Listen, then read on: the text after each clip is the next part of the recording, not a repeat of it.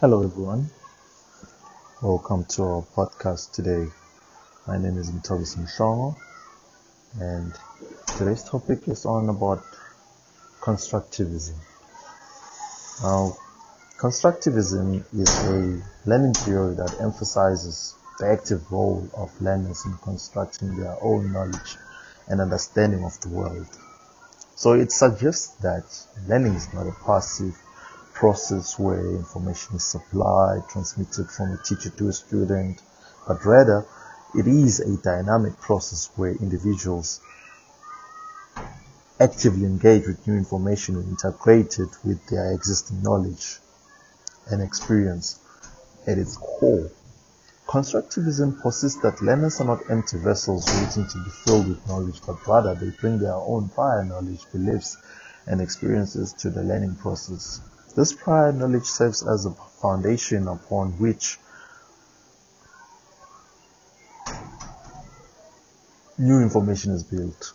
Constructivism recognizes that learners have diverse perspectives and backgrounds which influence how they interpret and make sense of information. Now let's talk about constructivism in the context of cognitive mind tools. Cognitive mind tools are strategies, techniques,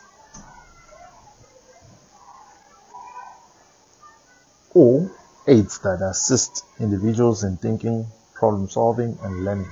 They can be physical tools like a calculator or computer or conceptuals such as diagrams, mnemonics. Constructivism suggests that these mind tools are essential for meaningful learning. Where learners engage with constructive cognitive mind tools, they actively manipulate and interact with information. Now, this interaction promotes deeper understanding and facilitates the construction of new knowledge. For example, when a student uses a concept map to visualize, organize information, they're not just passive receive information. They are actively arranging and connecting concepts based on their own understanding. Constructivism also highlights the importance of social interaction in learning. Collaborative activities, discussions in groups from the cognitive mind tools play a large hand here.